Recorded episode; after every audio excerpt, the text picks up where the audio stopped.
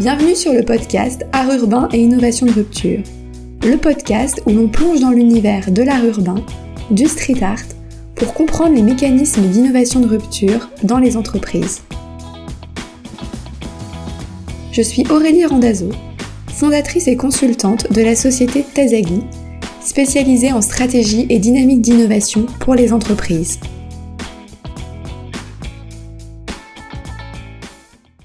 Bonjour à toutes et à tous, je suis très contente de lancer ce podcast et de partager avec vous ce premier épisode. Épisode un peu particulier par rapport à ceux qui suivront, puisqu'il s'agit d'une introduction au podcast.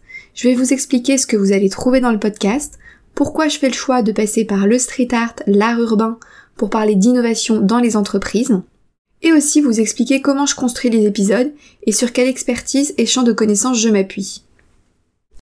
Qu'est-ce que le street art? Le street art peut se définir comme l'ensemble des interventions artistiques qui se trouvent dans l'espace public et qui viennent s'offrir à la vue des passants. Les street artistes viennent habiller, transformer, détourner l'espace urbain. Les formes de street art sont multiples. Il peut s'agir par exemple de pochoirs, de collages, de mosaïques, mais aussi de moulages, de tricots. Les artistes interviennent sur différents supports, murs, sols, gouttières, poubelles, lampadaires, panneaux de signalisation, en fait potentiellement sur tout objet de l'espace urbain. Les street artistes utilisent leur créativité et ils innovent, et c'est ça qui va nous intéresser dans ce podcast. Par exemple, ils innovent pour trouver le bon spot, c'est-à-dire l'endroit où leur œuvre a le plus de chances de croiser le regard du passant. Ils osent, ils prennent des risques, notamment lorsqu'ils interviennent de manière illégale. Et alors ils innovent techniquement pour réduire au maximum leur temps d'intervention dans la rue et ainsi réduire le risque de se faire verbaliser. Et d'ailleurs, ce rapport à la loi, à la réglementation, il est fluctuant. Les œuvres de street art sont tantôt illégales, tantôt tolérées, tantôt autorisées et tantôt désirées. Initialement, on parlait de vandalisme, de dégradation, et aujourd'hui on parle d'art. Ce lien entre innovation et règles, on le retrouve en entreprise. En entreprise, les projets fortement innovants se heurtent souvent aux règles internes, au fonctionnement interne, voire à la réglementation. Ils viennent déstabiliser, questionner un cadre existant. Les œuvres de street art, elles, elles viennent questionner, renouveler l'identité de la ville. Elles impactent notre rapport à la ville, à l'espace urbain. La ville devient un musée d'art urbain.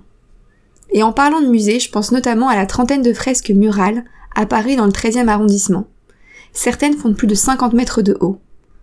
Une grande partie d'entre elles se trouve sur le boulevard Vincent Auriol, le long de la partie aérienne de la ligne 6 du métro parisien. Maintenant, vous pouvez choisir d'utiliser le métro parisien de manière innovante, non pas pour vous déplacer, mais pour visiter le musée à ciel ouvert du 13e arrondissement.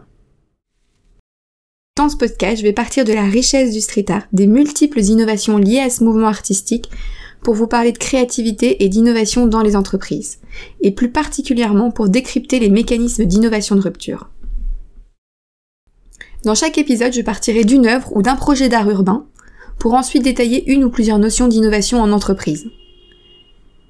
Pour construire les épisodes, je m'appuie sur mon expérience en management de l'innovation au sein du service innovation et développement durable du groupe RATP, sur les missions de conseil que j'ai réalisées et sur celles que je réalise. Je puise également dans les travaux de recherche en lien avec l'innovation. Ça peut être des travaux de recherche en économie, en sciences de gestion, en psychologie ou en neurosciences.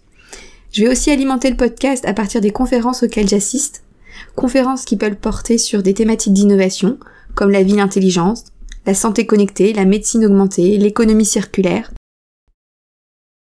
Côté art urbain, je m'appuie sur la découverte d'œuvres lors de mes balades en ville, sur les visites guidées de street art auxquelles j'assiste, sur mes lectures d'ouvrages spécialisés, et je m'appuie aussi sur les interviews que je réalise auprès de street artistes ou de personnes impliquées dans des projets de street art.